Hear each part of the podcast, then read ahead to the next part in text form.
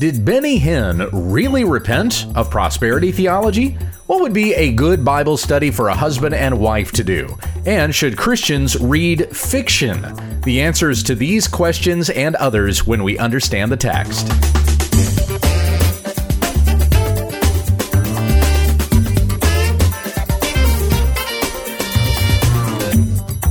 This is When We Understand the Text, a daily Bible study in the Word of Christ, that we may attain to the unity of the faith and the knowledge of the Son of God, being knit together in love.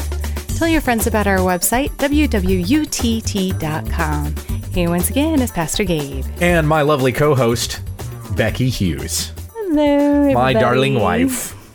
Hey, we thank you for your gifts, and remember that you can give to our ministry when we understand the text. The money goes to our church, which is a nonprofit organization, and therefore, if you are able to do a tax write-off, then that would qualify. So go to our website, again, www.utt.com, click on Give, and you can give online, or you can send a check to our church. If you send a check to the church, then you will get a giving statement from us at the start of the next year. Right. So after we get done with all of our giving and we're doing the invoices and stuff like that, so then you'll receive something from us that way. If you give online, it's through Simple Give that you'll actually get your invoice. I don't believe it comes from us. Yeah. And we thank you so much for your support of this ministry. Yes, definitely. If you can't give money, but you want to support us somehow, just tell your friends. Yeah, and pray for us. We have come to where we are because of referrals, because someone has recommended what to somebody else. Yeah. And that's really how the Lord has blessed us in that so much. It's been wonderful. We would not have come to where we are if not for just listeners that are excited about the podcast or viewers that love the videos and share them with others. And that's how When We Understand the Text as a ministry has grown to where it is. I've said this before about the ministry name, but if I knew we were going to get here, I probably wouldn't have called it what? I know. I was telling somebody the other day about how you have a what ministry, and they're like, huh? What ministry? And I was like, what? What? And then they were like, oh, okay. Like, yeah. I didn't think that through when I was explaining. I didn't share this with you yet. Oh. But when I took the kids to the library the other day, there was a woman that pulled in right behind me. Okay. And she didn't pull like all the way into the parking space. She just kind of pulled up alongside me. Okay. And she's motioning me to roll down the window. So I rolled down the passenger window. And she said, what does your license plate mean? Because I have WWUTT on our license plate. Oh, that's cool. And I said, it's When We Understand the Text. And she kind of made a face. And she was like, when we understand the tax. Oh, funny. Yes. Like instantly she's like, oh, this is a government thing? I don't know that I like this. I was like, no, text. So this is it's a Bible ministry. You can find it online. Bible devotions every day, videos explaining a bunch of variety topics. And she goes, oh, well, that's fascinating. I don't know if she was interested in it or not, but she was really curious about what WWUTT stood for. That's awesome. Maybe it'll stick with her. Yeah. So if anything, it turns heads. But it's not the ministry name I would have chosen. It was something. What would you have chosen? Do you know? Yeah, I probably would have gone with East from West. Oh, that I tried to change the name of the podcast to before it, right? Yep, we did try that. But I mean, everything was around the videos. We weren't thinking of the podcast. It was making the 90-second videos, which we were doing for our church. Right. And we were just coming up with something creative, a little tagline we can throw at the end that's like Paul Harvey doing, and now you know the rest of the story. The rest of the story. So, and that's When We Understand the Text. That's what we were going for. And then we noticed, hey, it abbreviates as what? What? What? Then I threw my Tim Taylor / Scooby-Doo impression on it. That's how it came out, but I really was not, I wouldn't have chosen that as a ministry name. Yeah. It makes it a little interesting to tell people. It does. I have to explain. It's not the easiest thing to have to explain. Maybe that's why Todd Freilich calls it, well, what? Yeah, he just calls it, well, what? Yeah. Everybody calls it that because of Todd. Yeah. So, thanks, Todd. Shout out. Well, I know where he got it from too. I don't think it was from the WWUTT and he was just sounding it out as, well, what? Oh. I think it was because of the camel in one of the first videos that we did. Remember, I took the Geico camel. Right. And the Geico camel goes, whoa, what? Right. You know what I'm talking about? Yeah. So that's why he started calling it that. Okay, that's making sense now. And he connected that together, yeah, with what? And yeah, that's how he started calling it that. I like it. I like it too. It's kind of catchy. It's just not easy to go, I'm the host of Well What? You know? What? What? You still get the what. Yeah, you still get the what. Yeah. Every time somebody has to say what. Huh? It's like I was trying to do a bad Abbott and Costello joke. Who's on first? What's on second? I don't know who's on third. Yep. Now, I didn't want to gab about this at the very beginning. That's not the way that I planned on opening the show. I wanted to jump right into the Costi. Not Costi Hinn. Benny Hinn. Benny Hinn. Although Costi Hinn is going to be in this controversy about Benny Hinn. The controversy about Benny Hinn. That's it. So a couple of days ago, this clip had been posted to YouTube on Tuesday.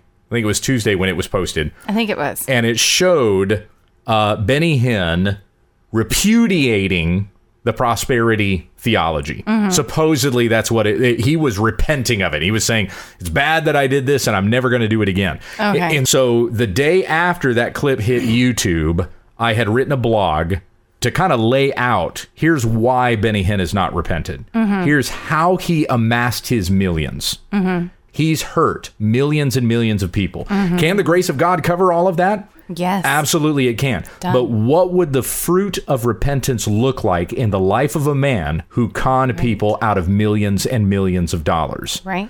And of course, that goes into Zacchaeus in Luke chapter 19. Yeah, that's what I was going to say. Right. And I had the right name. Yay. You remembered the right name this time. So Jesus goes to the house of Zacchaeus. Zacchaeus says, behold, the half of my goods I give to the poor, and if I have defrauded anyone of anything, I restore it fourfold. And Jesus said to him, today salvation has come to this house, since he also is a son of Abraham. For the Son of Man came to seek and to save the lost. And Zacchaeus recognizes he is a lost sinner in need of a savior, and the grace of God covered over Zacchaeus' sins. But the heart of repentance, the fruit of that repentance, is demonstrated in the fact that Zacchaeus knew his wealth came from cheating people out of their money. Right. And so he was going to give half of his wealth away, half of my goods I give to the poor, and then those whom he had defrauded, those whom he had conned out of their money so that he could get rich, I'm going to restore four times what I stole from them. And so is that the kind of repentance that we're seeing from Benny Hinn? Now, certainly you can say, well, I hope so. I hope that's what we're going to see from Benny Hinn. Right. But what I want to show you here is it's too soon for us to jump on saying that Benny Hinn is repented because he's actually been saying this very thing for a long time. Mm-hmm. And Becky and I even talked with Costi about this a year ago in the interview that we did in March of last year. So this has been over a year ago. Yeah. When Benny was saying then that he was repenting of the prosperity theology. But being a year and a half away from the last time, people just kind of forget because there's been a lot on the news lately. Yeah, well, I mean, I don't even know that people forget. They didn't hear about it, but they're getting manipulated by the latest thing that's hitting the newsreel and going, oh, look, Benny Hinn has repented. No. He talked about this a long time ago. Well, that's what I'm saying. Like, they forget that he's already talked about it. Well, I'm saying I don't think they knew. Oh. They're just latching on to the latest thing that's hitting the social media trend. Okay. And so then it's a trend that he's been doing for quite a while. Right. So then when I post a blog about, no, he hasn't repented, and Justin Peters has said similarly, no, this is not repentance. Brandon Kimber, who has created the American Gospel documentary, has also pointed out this is not genuine repentance. Right. And when we're pointing things out like this, there are people that are harping on us, right, saying, what's the matter with you? Yeah. Why can't you be loving and gracious to this man and wait to see that fruit is going to be produced by this? Because he's been saying this for over a year and a half. Yeah. And every time he says it, he gets notoriety for it. Mm-hmm. That's what he wants. Right. But we're not actually seeing any fruit of repentance mm-hmm. when he says that he is repudiating the prosperity theology. So I'm using the beginning of this program here to kind of lay those things out together so mm-hmm. you can hear that in succession. I was just going to say, Costi, in our interview, you know, that year and a half ago, he said that Benny has done that before, too. Right. Even before that. Yeah. So it's just, it's a thing. And I agree that it's probably just to get his name out there and be like, hey, more people, come see me, come give me money. Yeah. Now, of course, that's speculative. We can't know what the motives of his heart is. Right. All we know is that what he has said has not matched his actions. Mm. And I will play the answer that Costi gave us last year as well, because Costi's position on this hasn't changed. Mm-hmm. And what he said, even related to the news that's hit this week, is just like what he said to us last year. Right. So, and I think that that's the heart that we should have when it comes to approaching something like this. When a false teacher, whether it's Benny Hinn, who is, of course, a relative of Costi's, mm-hmm. whether it's somebody you're related to or some false teacher that's that has, you know, you've just seen that face and that figure conning people for years. We should all have the desire that they would repent. Oh, yeah, definitely. And when we recognize it, when we see that it's genuine repentance, throwing open the doors. Oh, yeah. Saying yes. Welcome them home. Yeah, absolutely. Praise the Lord that he has won you out of that false teaching that you've been in and even pushing on other people for mm-hmm. years and years. The grace of God can cover over these sins. There's no way Benny could ever pay back what he had done to people. There's no way he could do that. There's none. But there still must be a demonstration of a mourning in his heart, mm-hmm. of realizing the evil that he's done in the sight of God. Right. And I'll talk about that here in a moment. So here's the clip as it hit the social media loop this past Tuesday. Today, sadly, among a lot of circles, all you hear is how to build the flesh. It's a feel-good message. That's what you hear out there. It's all about feel good, do good, all that. Make money, all the rest of it. And I'm sorry to say that prosperity has gone a little crazy. And I'm correcting my own theology, and you need to all know it. Because when I read the Bible now, I don't see the Bible in the same eyes I saw the Bible 20 years ago. And Steve Strang from Charisma, whom we go back years, he was at my wedding. People don't even know that Charisma Magazine began with my father-in-law. Charisma Magazine started with Roy Harden, and I married his daughter. So Steve Strang was in my wedding. We go way back. And he's already asked me, said, are you ready to make it public? I said, well, not totally, because I don't want to hurt my friends whom I love, who believe things I don't believe anymore. And I will tell you now something that is going to shock you. I think it's an offense to the Lord. It's an offense to say, give $1,000. I think it's offense to the Holy Spirit to place a price on the gospel. I'm done with it. I will never again ask you to give $1,000 or whatever amounts, because I think the Holy Ghost is just fed up with it. Did you hear me? I think that hurts the gospel. So I'm making this statement for the first time in my life. And frankly, I don't care what people think about me anymore. So I had a guy, well, I'll tell you who. It was Dan Willis. And I love Dan with all my heart. I said, don't you dare preach that message again. Just a few days ago, I said, no. I said, I'm not going to hear it. I don't want to be a part of it. So when they invite me to telethons, I think they will not like me anymore. Because if you look at the Word of God, I don't want to get into it now.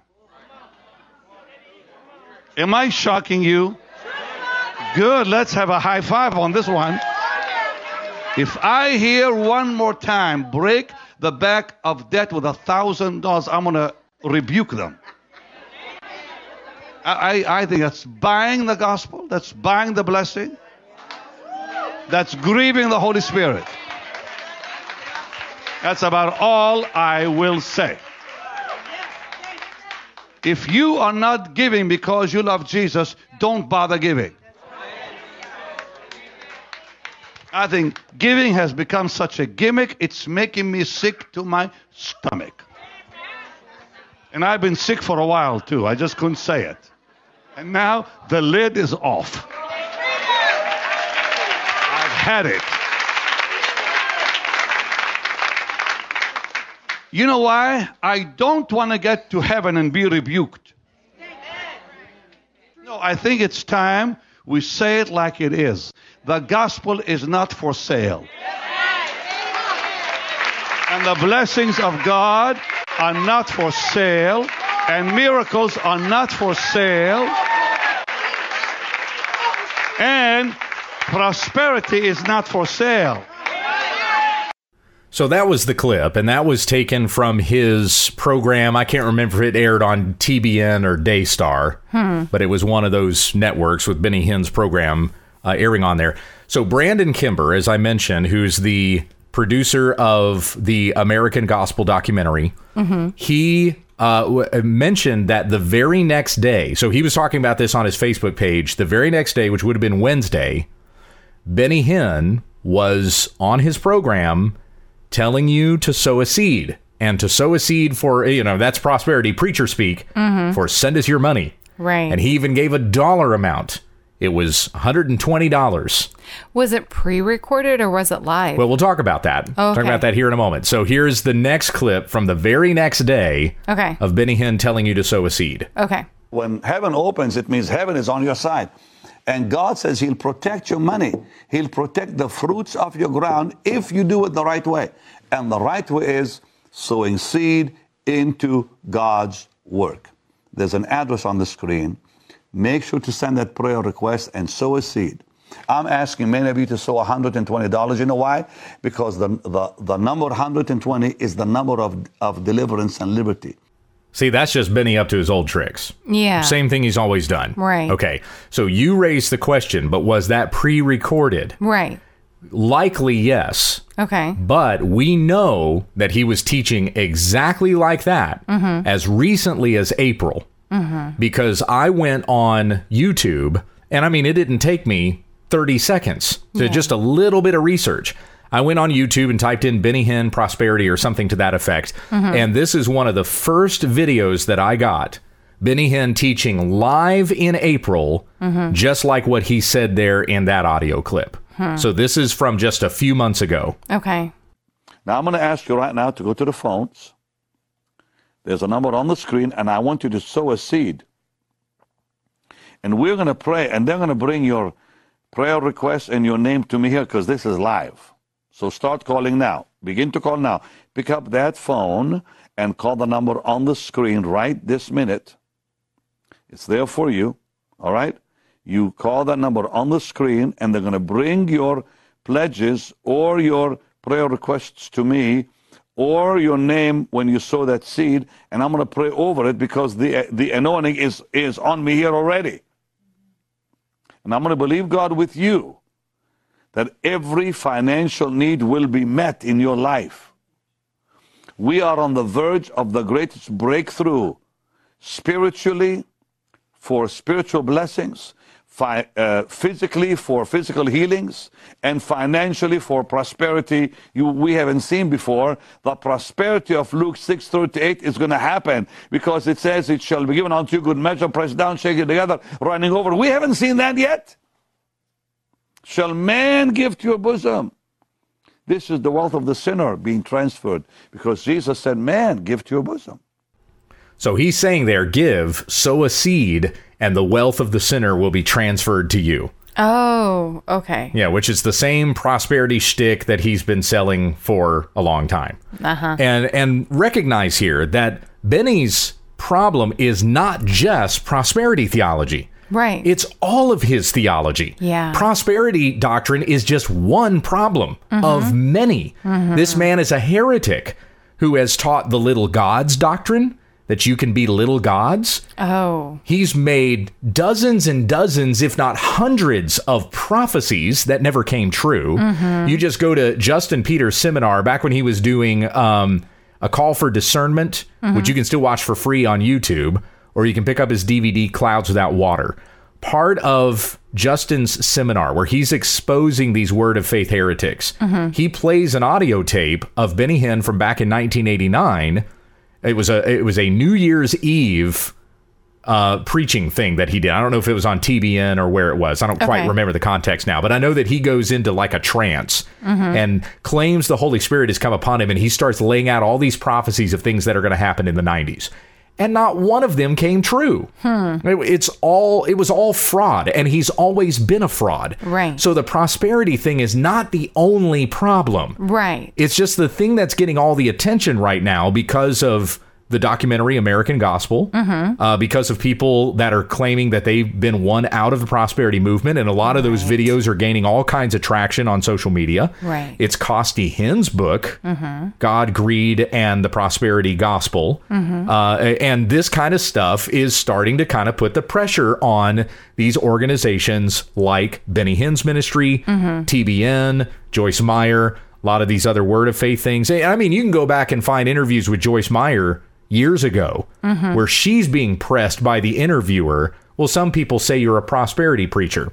And Joyce Meyer will reply, well, what is that? I mean, they've been accused of this for years, and they've always been dodging it by claiming, I'm not a prosperity. No, I hate the prosperity doctrine. Interesting. Yeah. So they never claim to be prosperity theologians. They've never used that title. Mm-hmm. So as soon as they get labeled with something like that, the only way they know how to shake it is to do this like faux repentance sort of a thing. Oh, okay. And they've been doing this for years. This is nothing new. Mm-hmm. So this clip that I'm going to play for you here, this is Benny Hinn over a year and a half ago. Mm-hmm. And again, he's been doing this for a long time. Right. But this was one that kind of gained a lot of attention, mm-hmm. even among those who are more sound in their faith. Look. Benny Hinn is repenting now. He's stepping back from the prosperity theology. So this is, listen to this clip and how similar it sounds to even statements he was making this week. And yet we've not seen any of this change from Benny. In fact, I'll even say that he's greatly dishonest in this particular clip. And I'll mention why when we get to the end of it. All right. Sounds good. Today, many Christians are not truly Christians. They're Christianity has become deluded, and we got attacked for teaching prosperity. Well, it's in the Bible, but I think some have gone to the extreme with it, sadly, and it's not God's word, what is taught. And I think I'm as guilty as others. Sometimes you go a little farther than you really need to go, and then God brings you back to normality and reality. No, because you read the more you know the Bible, the more you become, biblically based and more balanced in your opinions and your thoughts, because we're influenced. When I was younger, I was influenced by the preachers who taught whatever they taught. But as I've lived longer, I'm thinking, wait a minute, this doesn't really fit totally with the Bible, and it doesn't fit with the reality. So what is prosperity? No lack. And I've said this before, did Elijah the prophet have a car? No. He did not even have a bicycle. But he had no lack. How about the Lord? Did Jesus drive a car or live in a mansion? No. He had no lack. How about the apostles? No lack. None lacked among them. Today, the idea is abundance and palatial homes and cars and bank accounts. The focus is wrong. They've gone, well, the focus is wrong. Right. Focus on the Lord, and abundance and prosperity comes in all dimensions of your life, because he's the Prince of Peace. He's that perfect shalom, that total well-being that affects every aspect of your life. But you focus on the wrong thing and you go on. And it's so wrong. I mean, forgive me, people have accused me of things aren't even real. One guy wrote a comment, "Oh, he's worth $40 million. I thought, how I wish. I would give it all to the kingdom before God Almighty. Amen. He can tell you I'm right, and Tim will tell you I'm right. And people say, well, he flies private jets. No, I don't. I have not flown private in, dear God, years. I fly commercial like anyone else, and have for how long, Tim? You fly with me, brother. Yes, sir. Yeah. And what kind of hotels have we stayed in? Dear God, please. We have some good testimonies. Here, come on. We have some good testimonies of our hotels that we've stayed in. That's for sure. Yeah. Some of you won't even believe it. But, we all sadly make the mistake of thinking, this is what God wants. And God says, no, that's not what I want. It's time to live biblically. It all comes down to one thing. Do we love Jesus? Yes or no? If we love Jesus, then it's all about Jesus. That's right. If we don't love Jesus, it's about other things. So that's just the way it is. Yeah, but which Jesus? Yeah. Again, that's part of the problem with Benny's teaching is it's not just prosperity theology. Right. It's all of the other stuff that he's taught wrong about Scripture, lying about prophecy, lying about how you buy miracles, lying about all you have to do is believe hard enough and you can receive your healing. Lie after lie after lie. And in that particular clip, he even makes the comment about, he tries to shrug off the fact that this guy was staying in hotels that were $25,000 a night. Yeah. He was flying on a Gulfstream of 4 private jet, the average cost of which to own and maintain is $36 million. Wow. The Forbes list put Benny Hinn among the richest preachers on earth, said that he made nearly $50 million. And all of this is in Costi's book. In his book, God, Greed, and Prosperity Theology, Prosperity Gospel. That's what it is. Mm-hmm. God, Greed, and the Prosperity Gospel. He lays all of that out. This is what they did. Mm-hmm. This was the lap of luxury that they were living in when they're traveling around the world doing all of this stuff. So Benny is not demonstrating any remorse in that clip or in the one that aired earlier this week. Mm-hmm. There is nothing in his heart about, guys, I lied to people. Mm-hmm. I was messed up in what it was that I did. Yeah. Now, truly, somebody can push back on that comment and say, well, isn't this, the kind of guilt that we feel over our sin, doesn't it sometimes come with our sanctification? So as we grow in holiness, we're going to feel more and more rotten about the sins that we've committed in the past. Right. Certainly. Yes. Like even as I mature now, I feel rotten about sins I did when I was a teenager. Right. So sure, I get that. But once again, this is not the first time he's done this. And it's almost like he's saying it to save face. And you have evidence of it in that clip right now where he's trying to throw off the fact, hey, we don't stay in rich hotels. Right. We fly commercial. Mm-hmm. We don't fly private jets, which some of that's not true. He still stays in rich places. Yeah. He still is worth millions of dollars, still drives nice cars, wears very, very expensive clothing. None of that has changed. So he's not losing anything by saying, I repudiate the prosperity theology. Mm-hmm. He would be losing something if he actually turned from his lifestyle and admitted that he got all of this by lying to people and gave it to the poor, tried to give back to people that he had stolen from, left the ministry entirely. That's something else that has to happen. Yeah, he's got to step down as a preacher. It is not enough for him to stand in the pulpit and say, all these ways that I have conned people. He has to recognize that he has made shipwreck of this ministry. He's never even really had a ministry. Mm-hmm. It's all been based on lies. And step away from that spotlight. Well, yeah, to unlearn everything that he's teaching right now. I mean, really, that's going to take some time and a miracle, really. Yeah, it's the move of the Holy Spirit. Can only be. Because I don't know if he thinks this is true or not, but you say it enough times, it's hard to think otherwise, Right. So he needs to go to... Even if you don't know you're lying, your lie becomes your truth. That's right. So... Yeah, eventually God turns you over to your own depravity. Yeah. In this case, the lies that he continued to tell. Mm-hmm. So in response to... this statement that he made this week about saying, like, the gospel is not for sale and the blessings of God are not for sale. Miracles are not for sale. Prosperity is not for sale. Justin Peters replied and said, do not be fooled. This is not repentance. For Benny Hinn to repent, he would need to empty his coffers, give every cent he has to good ministries, shut his ministry down, confess to his lies and false prophecies, join a sound church, and never preach again. Can Benny show a level of humility that causes him to step out of the spotlight that he's held for decades? That only God can do.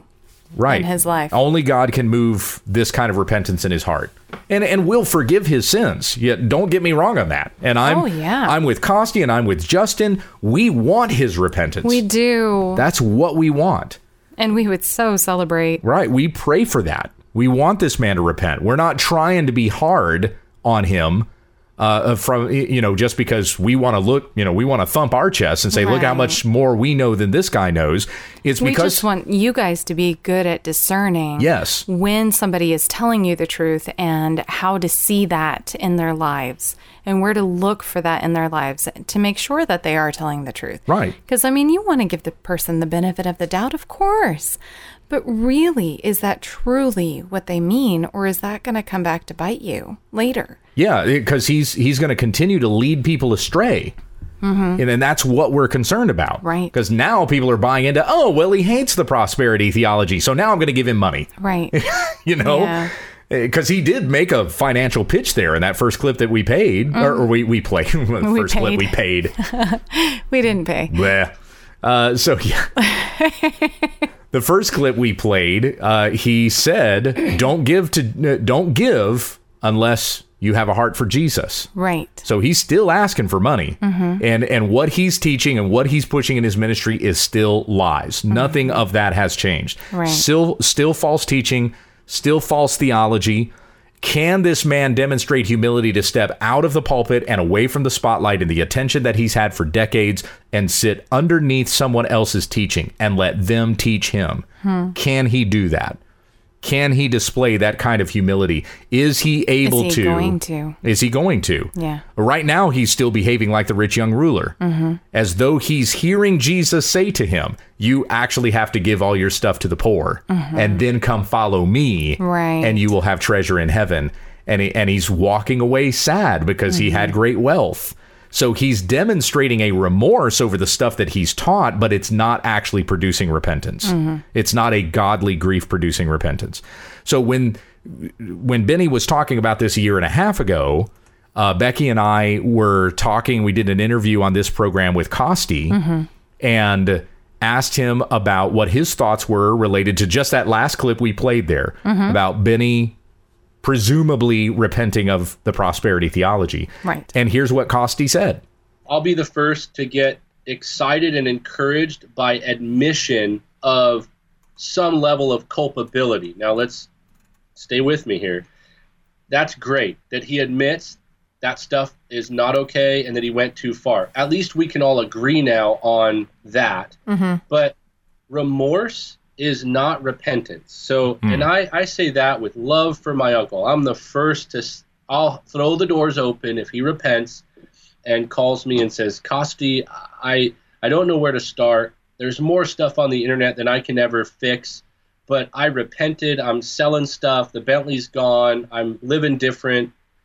I will be the first to fling the doors open and go, sure. If he looks like Zacchaeus, then come on, let's, And I would take the flack for it. I know you would. All of us would. We want repentance and real lasting fruit of that repentance. So, but that's not what that was. And, lots of people are praying. I got tons of messages saying, praise God, you got to him and all this stuff.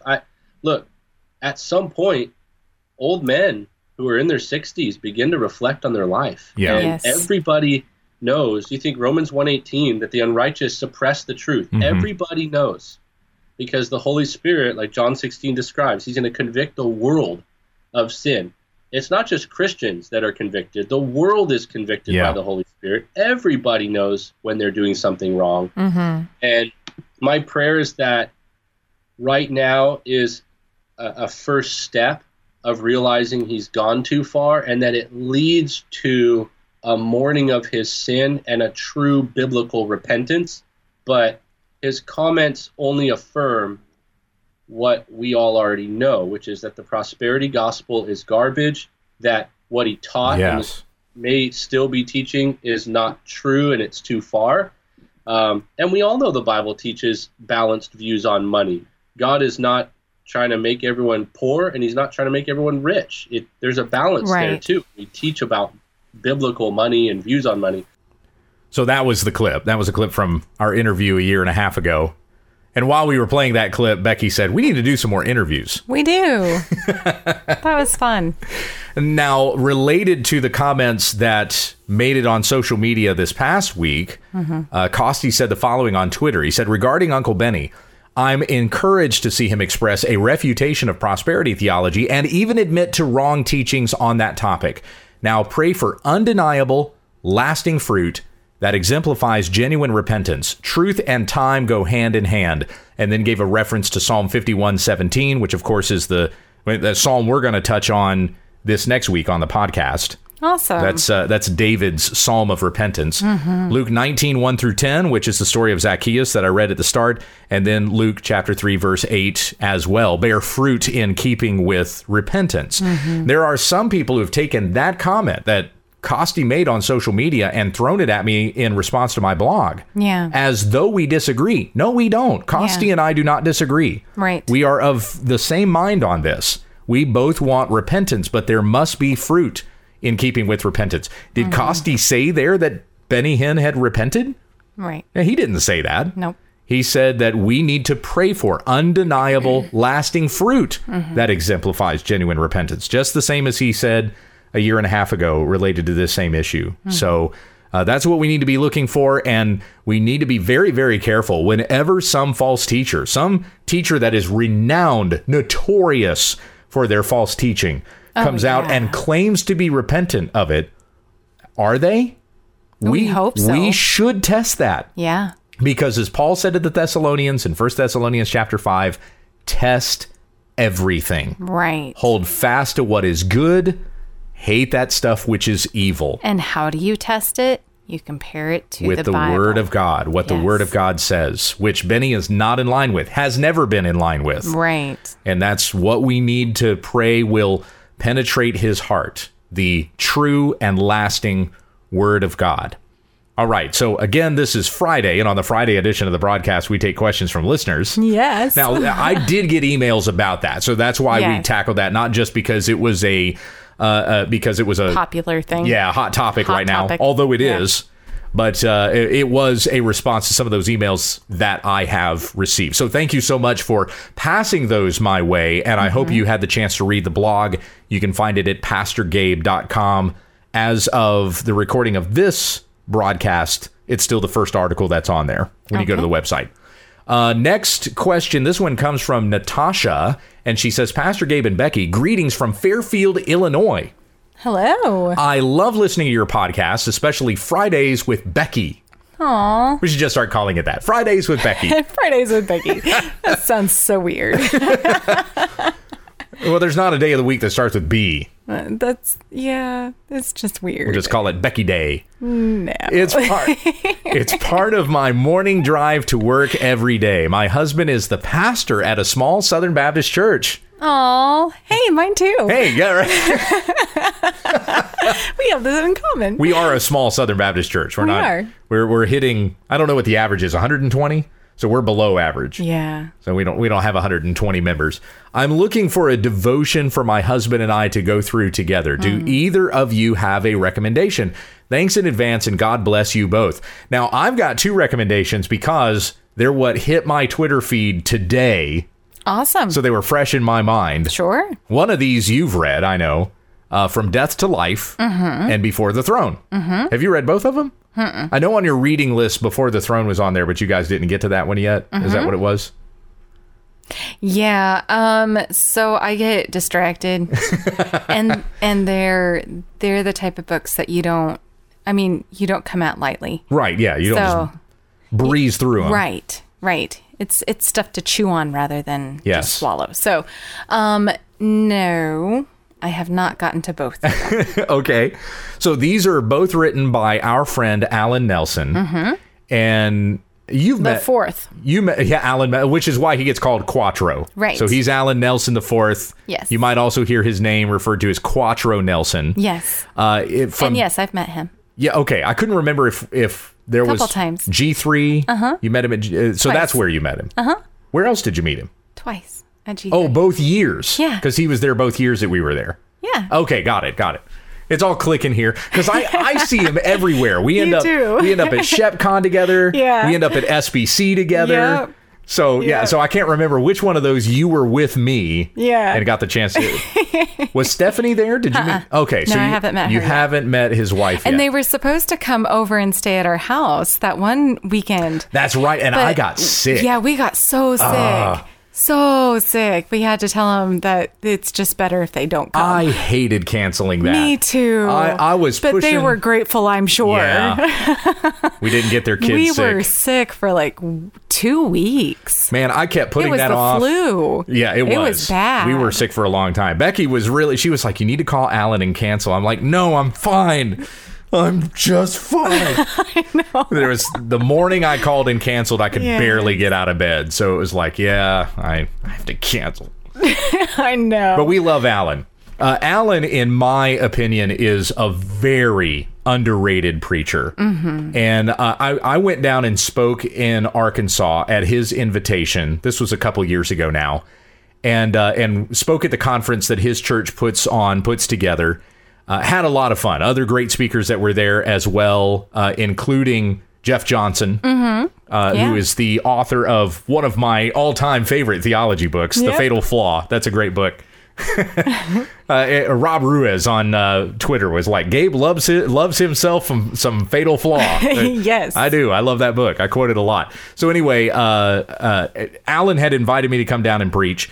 And then I was supposed to preach another Sunday night in there, but he decided to do it instead because it was a friend of his and he had been telling him for a long time he was going to come and preach at his church. Aww. And so that part of me was kind of like, oh, I'm disappointed. I came down here to Arkansas and I don't get to preach, an extra sermon. Uh-huh. But boy, it was a treat sitting there and listening to Alan preach. He was fantastic. Yeah. So I was like, see, this was worth coming down to Arkansas and listen to Alan preach. And his books, when I say there's something to chew on, it's not heady. It's not like big words and stuff like that. It's all easy to understand. Yeah, but it's really just, not. Yeah. It's very much you have. Man, that's wow, profound. He's very. He says some very, very deep things. Mm-hmm. But he says it in a way that is not going to be over your head. It's not like reading John Owen. Right. I understand it. Yeah, that's right. I have to have the concentration to get to, distractions. Yes. If Becky can understand it, then that's right. It's an easy read. Exactly.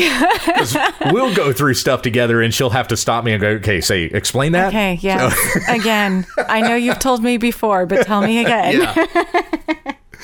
So when he wrote his book From Death to Life, he sent me the manuscript and asked me to write a blurb for it. And I was way too busy at the time and I hated not being able to throw an endorsement on it. So this is my making up for that.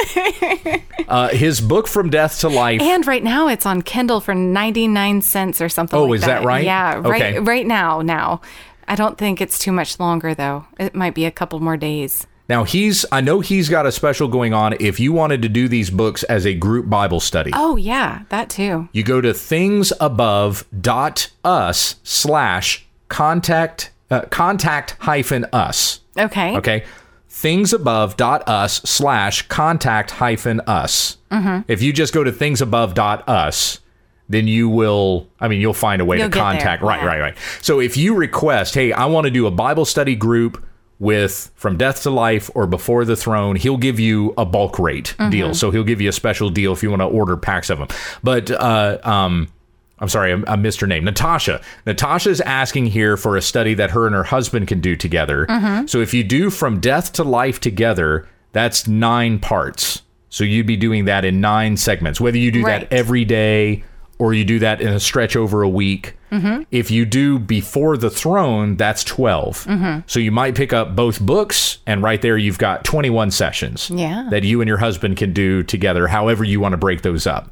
So those are the two that I would recommend. And like I said, it's just because it was fresh on my mind today. Yeah. I saw Alan talking about those on Twitter, so I wanted to recommend that. Pick up From Death to Life or Before the Throne or both. Or both.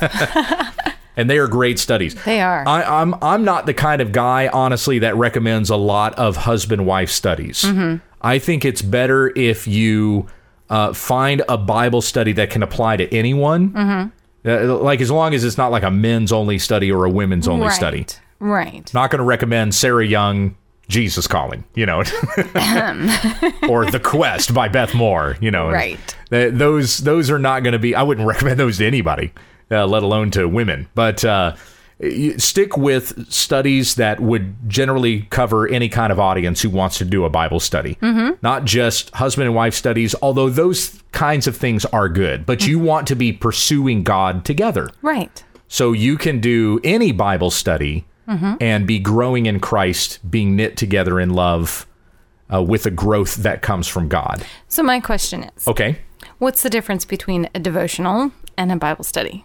I don't really see any difference. It's just different words. Okay, just checking. A Bible study. I'm going to try to throw a distinction on it, and there's really not. Okay. I was just about to throw a Bible study is going to come straight from the Bible, whereas a devotional is going to come from a devotional book. That's what I was about to say. But no, there's no difference. Your devotion should be rooted in the Word of God. Your Bible study is, of course, going to be rooted in the Word of God. Right. So these books from Alan are going to take you through that. Mm-hmm. It's going to be in the Word of God. Right. You're going to be. And you have Bible verses to look up and stuff like that. It's really good. It is a great study. There's assignments. He gives you homework in there. Yes. Which is another reason why I didn't get through it. Ah, gotcha. Yes. So there you go. You got my pitch, not just for a husband and wife study, but maybe you even want to do it as a Bible study at your church. And tell Alan, Pastor Gabe sent you. Next question. Hello, my name is Steve from Kentucky. Short question. I will post you a link to a Russell Moore tweet. My question, is this true or false? My answer would be false. I think that we could want to develop our imagination based on truth/scripture as Christians, not fiction. Thank you, and God bless. Okay, I just read that, and nobody has any context as to what it is that I'm talking about. None. Russell Moore had posted something on Twitter, and it was connected to a video where he was saying that Christians should read fiction. Mm-hmm. And I am going to go ahead and play that clip. This is going to take us all the way to the end of the broadcast today, because this is going to be about 3 minutes. The whole video is like 10 minutes, but I'm going to cut it down. Okay. And then talk about should Christians be reading fiction? Okay. So here we go. Reading fiction, I think, can cultivate the imagination. And why that's important for people who are Christians, other than just the common human joy of it, is that that's the way the Scripture itself speaks to us. It's the kind of world that God has created, not just axioms and propositions, but instead an imaginative formation. When you're reading fiction, you're reading a storyline, it puts you temporarily into a different sort of world, a different sort of creation, and that can cultivate what Russell Kirk used to call the moral imagination. So it's not just that you're reading these truths and saying, that's true, that's false, that's good, that's bad, but you actually experience surprise or disgust. You know, you read about Cinderella's sisters, and there can be a visceral sort of response to that.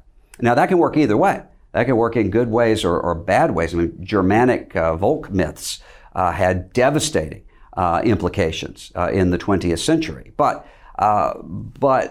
narrative can work in a good formative way as well. So think of, for instance, Proverbs 7 and 8. You've got the telling of a story that can show you the tragedy of walking in the way of folly and the joy of walking in the way of wisdom.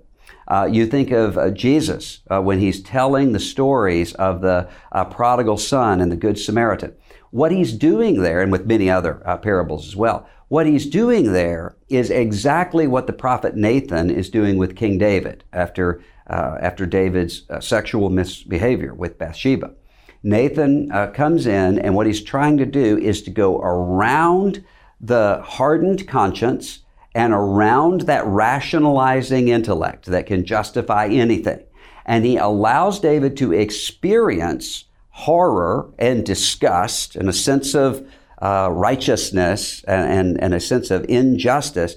And then he flips it around to where he can see that actually applies to him, to his own sin. Well, that's what Jesus is doing too. I mean, you think of the Good Samaritan. He allows the lawyer that he's talking to experience a sense of justice and of compassion for someone who's defined to be an outsider. And then he turns around and explains it. Well, that's the way it works. I mean, the Ten Commandments come to us in the context of a narrative. I am the Lord who brought you up out of the land of Egypt. There's an entire story there that the Ten Commandments come out of. Sermon on the Mount comes out of an entire story of the announcing of the kingdom, of this year of Jubilee, this year of the favor of the Lord that Jesus is unveiling. Well, why is that the case? It's because John tells us in the beginning was the Word, the Logos. That's not just logic. That's a story. That's a word that shapes and forms. The Apostle Paul pays very close attention to narrative. The gospel writers do too, even when they're not quoting Jesus. The fruit of the Spirit, Paul says, well, that is a literary allusion to some very rich narrative material in the Old Testament. Jesus does the same thing. I am the vine and you are the branches. We serve an endlessly creative God. And when we're reading fiction, we see a flash of that. I don't agree with Russell Moore on much. Mm-hmm. And I don't recommend him as a teacher with the recent critical race theory and intersectionality kick that he's been on and seems to be even flirting with egalitarianism. Yeah. But anyway, I want to agree with what Russell Moore is saying there. Okay. And I also want to agree with Steve. Okay. Because Steve says that what Russell Moore was saying was false. I think we want to develop our imaginations based on truth/scripture as Christians, not fiction. Okay. I don't think that a Christian should have to read fiction. Mm-hmm. So I'm not going to sit here and say, yeah, Christians should go read fiction. You want to cultivate your imagination? Right. Read some fiction. Mm-hmm. That's not going to be my position. But you read fiction if you want. Yeah. Read nonfiction if you want. Mm-hmm. I would just recommend you read your Bible. That is first and foremost, your most important reading, because this is how God speaks to you. Mm-hmm. And then the reading that you do outside of that is up to you, your tastes and interests. Read some nonfiction books, of course, because you've got some teachers there that help you understand the text better than you probably understood it when you were just sitting there and reading it. Yeah. But then you've got some fiction books that can either be some good entertainment or you can even learn things from fiction books. Yeah. How many times has James White been referencing 1984 from George Orwell in his in his broadcasts, The Dividing Line? Yeah. It's almost like every time he does The Dividing Line, he says something about Big Brother, George Orwell said this, the Thought Police. Da, da, da, da. That's a fiction book. Yeah. My two favorite books in the world are both fiction. Yeah. And they are Pilgrim's Progress and The Screwtape Letters. Yeah. Those are my two favorite books. So if you ever see me do a list on social media, my top 5 favorite books, those are the two that generally end up at the top of the list. I read more fiction, actually, than I read nonfiction. And part of the reason is because reading nonfiction sometimes feels like work to me. Yeah. Like I'm doing it because it's part of my job. Mm-hmm. I do get, joy out of it, but sometimes it feels like work. Whereas fiction never feels like work. Right. I can read fiction to... Not exactly your job description. Right. Exactly. I can unwind. When I go to bed, what I read is fiction. Mm-hmm. And it just kind of takes my mind off of things. And I'll read Christian works. I'll read secular works. Either way. Mm-hmm. But I read more fiction than I tend to read nonfiction. And I think that, by the way, Christian fiction is something that we've kind of lost grasp of. Yeah. So it's like you ask somebody, what's the most popular Christian fiction book out there? They could probably tell you Lion, the Witch, and the Wardrobe. Yep. C.S. Lewis. True. Or they're going to say... Lord of the Rings, which even isn't really Christian fiction. I was going to say. And so what's the best-selling Christian fiction book over the last, 10, 20 years? The Shack, unfortunately. Yeah. It's a horrible book, full of heresy. But I wish that you would have some sound guys out there being able to write something that would compete with something like The Shack. Of course, the reason why The Shack was so popular was because of the people that ate it up were being misled. There's surely some better Christian fiction out there that's been written that was much better than The Shack. But I'm actually working on a children's fiction book right now that I'm hoping to publish. The kids are excited about it. I've been reading it to my kids because there's my test audience. Yes. If they like it, then it works. So anyway, like I said, read fiction if you want, if that's your bag, if that's your cup of tea. Read nonfiction. Either way, I would just say do some reading outside, even outside of what you're reading in the Bible. That's your first book that you're coming back to because the Word of God is speaking to you in this. I don't think you have to have fiction, though, to cultivate your imagination. So I'm with Steve on that in the fact that we can cultivate our imagination anyway by the guidance of the Holy Spirit reading the Bible. We don't need outside, even secular sources helping to work our minds in that way or in that direction. Definitely not secular. Yeah. So anyway, thank you so much for your questions. And again, you can send us an email to whenweunderstandthetext @gmail.com. Hope to get to some more of your questions next week. We continue with our study of Acts on Monday and the Psalms. I'll be in Psalm 51 Thursday next week. Yay. All right, let's pray. Yes, let's. Heavenly Father, we thank you again for our time together and this medium that can be utilized to advance the gospel and feed your saints and teach truth to others. I pray that we would hold fast to that gospel that we first heard, the truth that Jesus Christ came, God in the flesh, lived a perfect life, died on the cross for our sins, rose again from the grave, ascended into heaven, is seated at the right hand of the throne of God, so that all who believe in him will have forgiveness of sins and will have everlasting life. We pray for Benny Hinn, which we talked about in this broadcast, and we pray that he would come to a genuine repentance and lead people in truth and away from the lies that he misled people with for years and years. We thank you for guys like Costi and their testimony, for it is by the grace of God that he was one out of that very false doctrine that he had followed in and is now preaching truth and changing lives for the gospel call that is upon his life. I pray that we would hold fast to the truth, keep us steadfast in these things, help us to be able to discern truth from error. And we pray this in Jesus' name. Amen. Amen.